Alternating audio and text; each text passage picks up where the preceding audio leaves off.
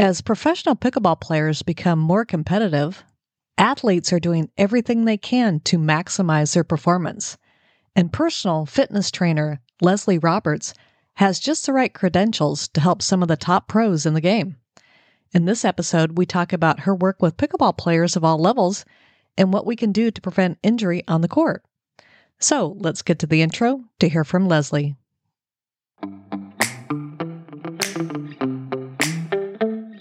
Welcome to the Pickleball Fire podcast, where it's all about pickleball.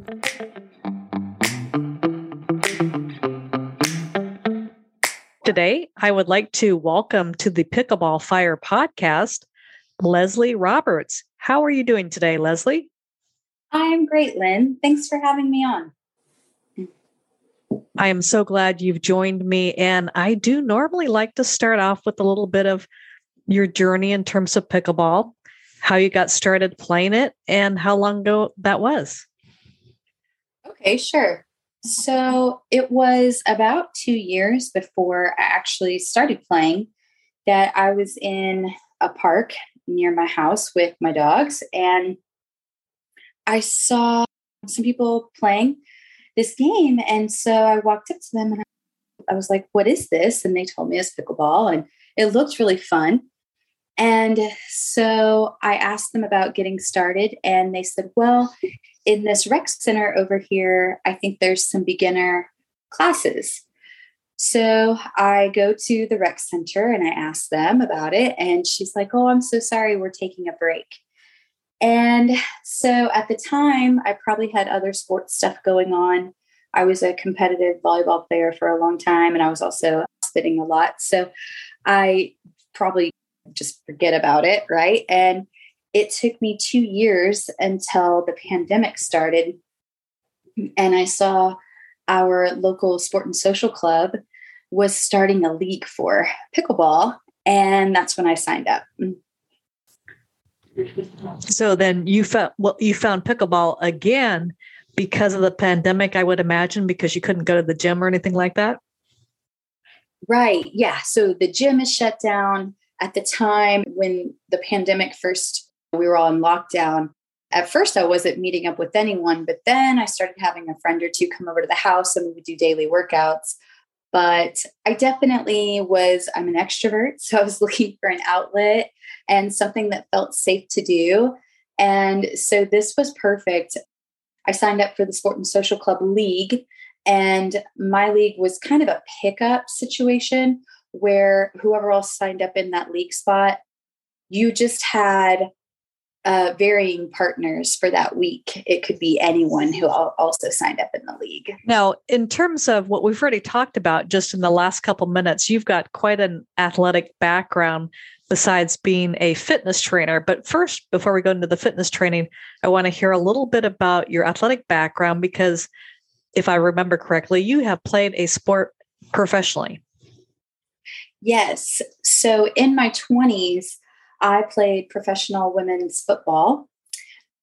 I was recruited to play in the IWFL, which is full contact, and I traveled the country playing football. And that's my only professional experience. But growing up, I grew up in a really small town where you played everything. I played everything. Otherwise, we wouldn't have had a team. So I was a softball pitcher for about 15 years from age five to 20. And of course, I played football all through growing up and in addition to volleyball and track. Given your athletic background, it's not surprising that you have you became a fitness trainer at one point. How was it that got started?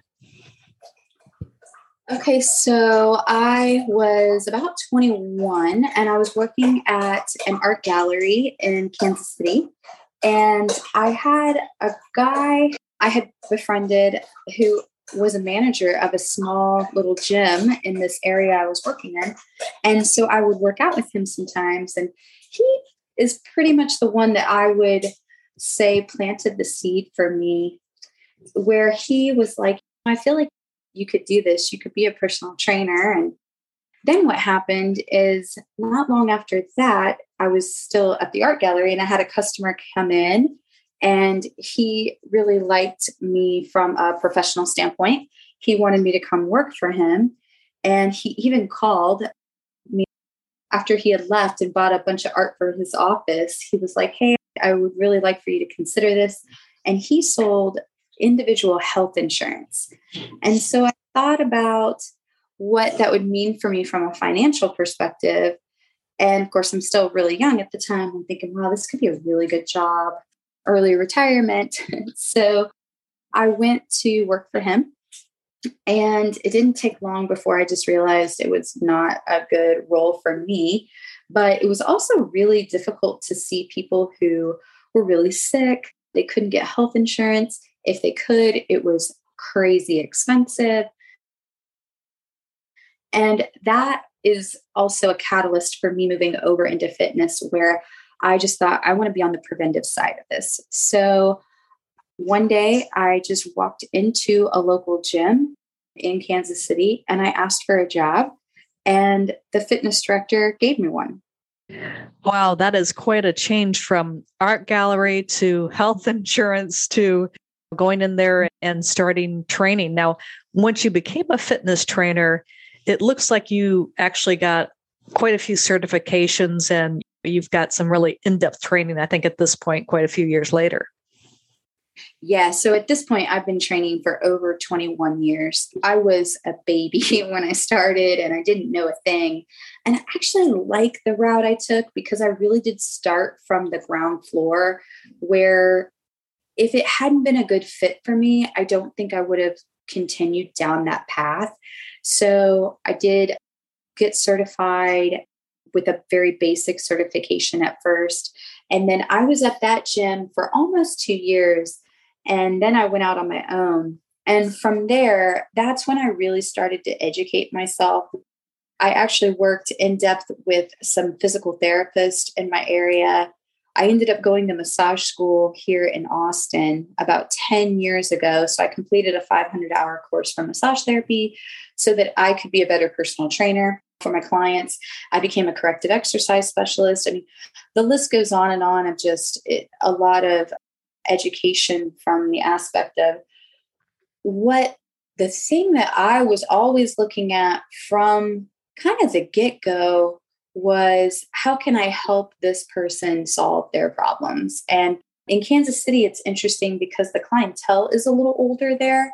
So I had a lot of clients early on with a lot of orthopedic dysfunction, postural dysfunction. I had people with a lot of issues that needed extra care, and I wanted to be able to fulfill those needs for people. So it dictated that I be a better trainer. And the reason why we ended up getting connected is because you have now been doing some training for some of the top pros in the game of pickleball. Can you tell me a little bit about how that got started?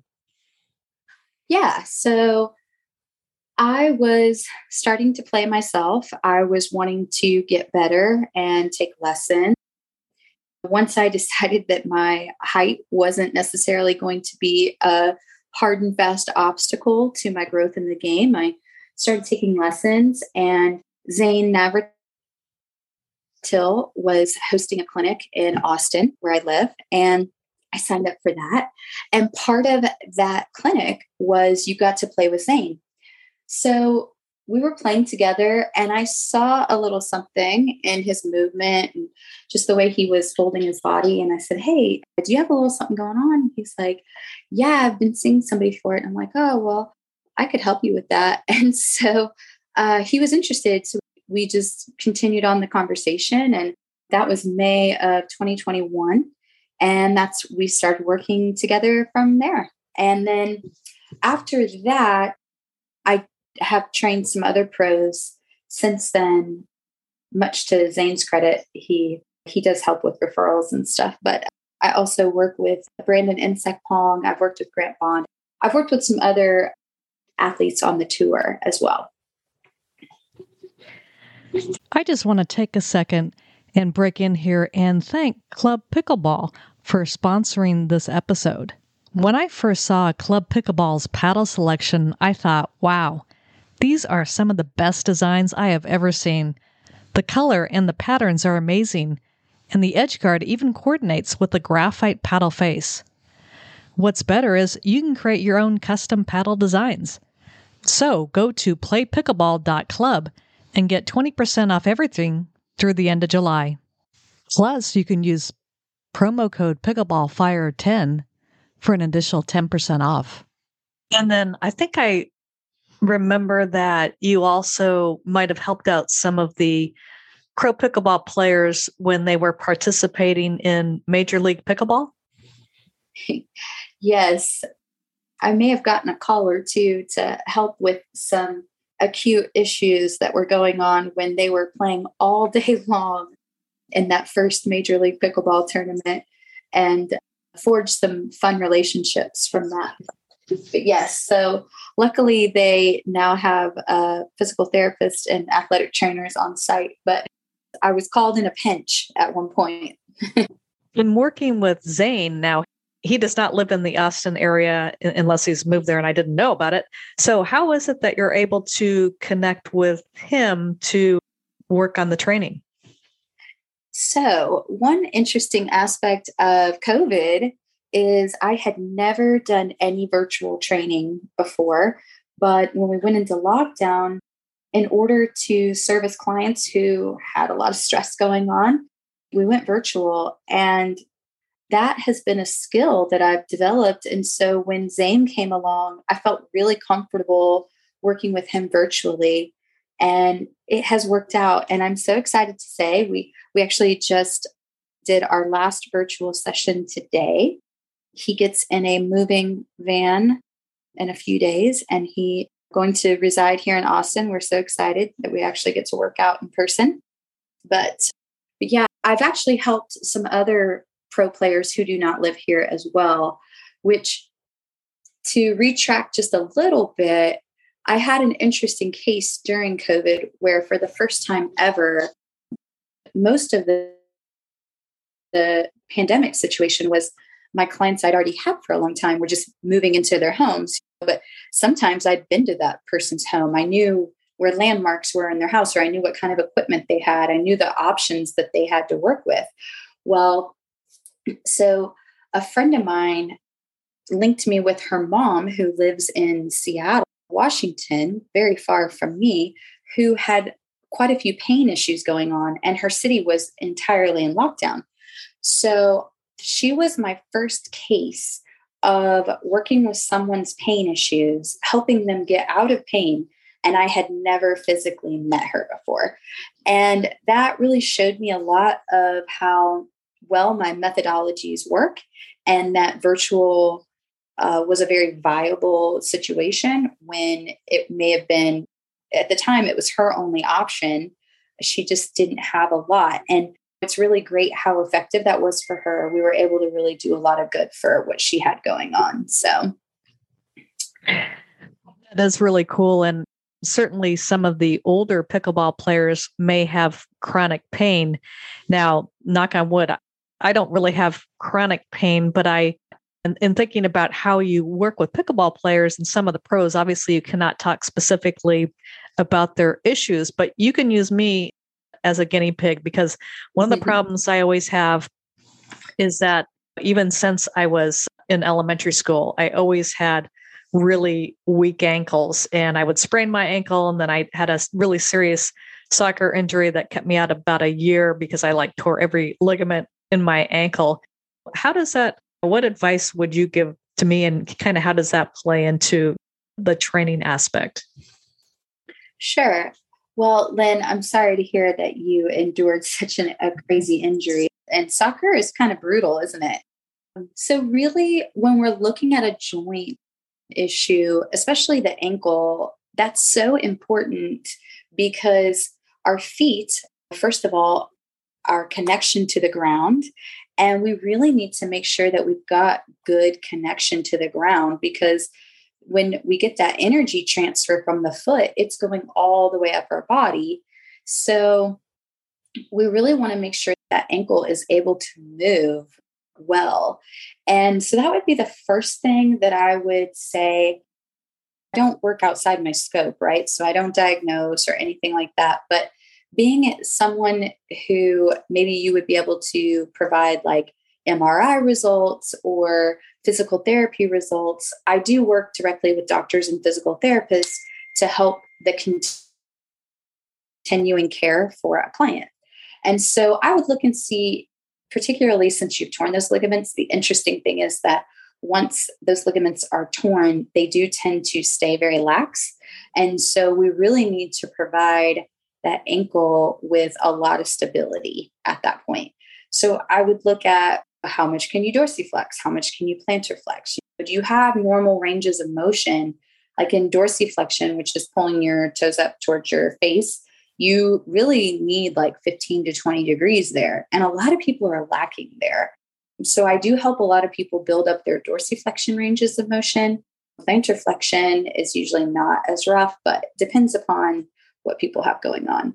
Can you invert and evert the foot properly? So you look at that and then you really look at like how can I provide and make this ankle as stable as possible because then I can start to make it as strong as possible.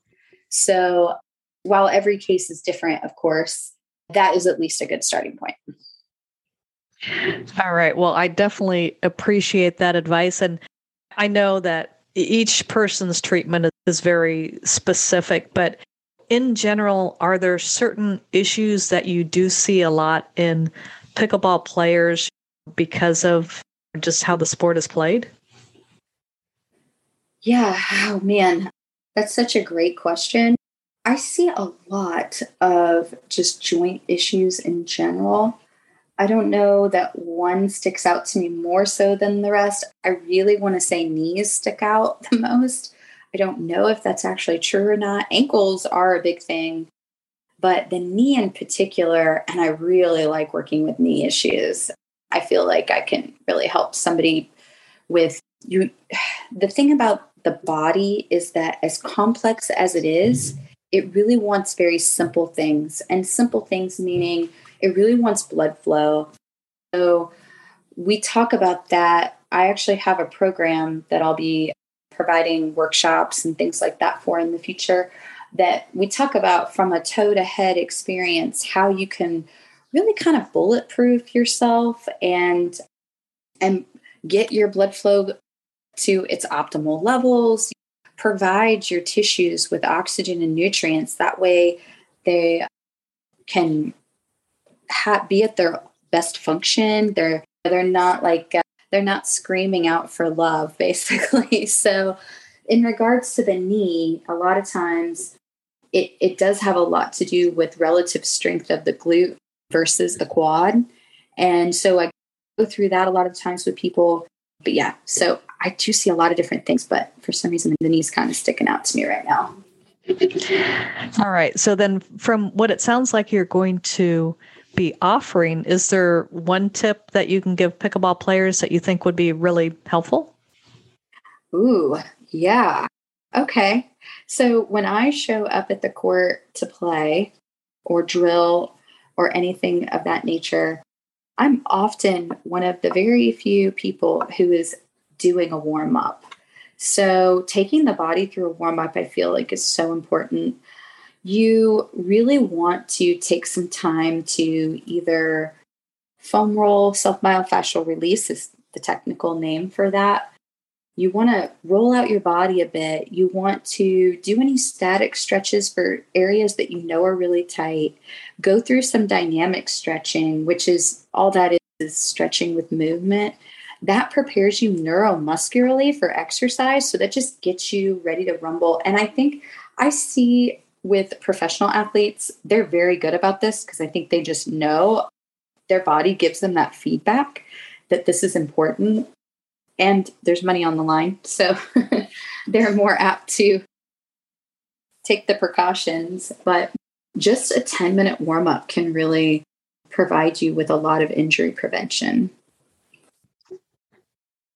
great advice. And that's definitely something that I need to work into my routine. I'm just kind of putting in things little by little. And I, am curious because of your athletic background, your fitness training, what goals do you have in pickleball? Well, I have some pretty lofty, lofty goals, Lynn. So I started about a year and a half ago at this point, and I started as a true. I have taken quite a few lessons.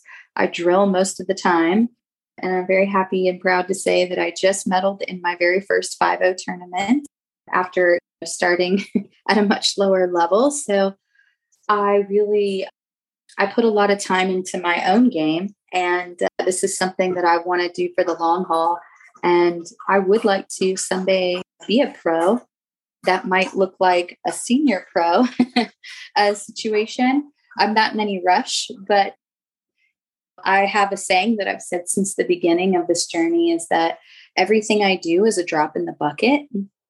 And so I think it's very important that I make mistakes, but that I adapt and learn how to do something that gives me good feedback, right? Do things the right way. But I think it's really important for me to make mistakes too and take the hits, take the knocks.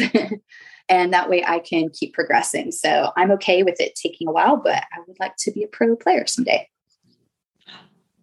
That is so cool. And congratulations on medaling in your first 5.0 tournament. So, after talking with you today on the Pickleball Fire podcast, there may be some people in the Austin area or just who want to get together with you virtually for some fitness training. Where is the best place to reach out to you? Thank you for asking. And you can find me at bulletproofyourbody.com. And I can also throw my email out there. It is trainer Leslie, and that would be L E S L I E at gmail.com. All right. Well, anything else that we should know today? I think we have covered a good broad range of, of aspects, don't you think? Absolutely. Yes. Very much a wide variety. So I thank you for being on the Pickleball Fire podcast. Thank you so much for having me, Lynn. I really appreciate that. Thank you for listening to the Pickleball Fire podcast. If you enjoyed the show, be sure to give it a five star review on Apple iTunes.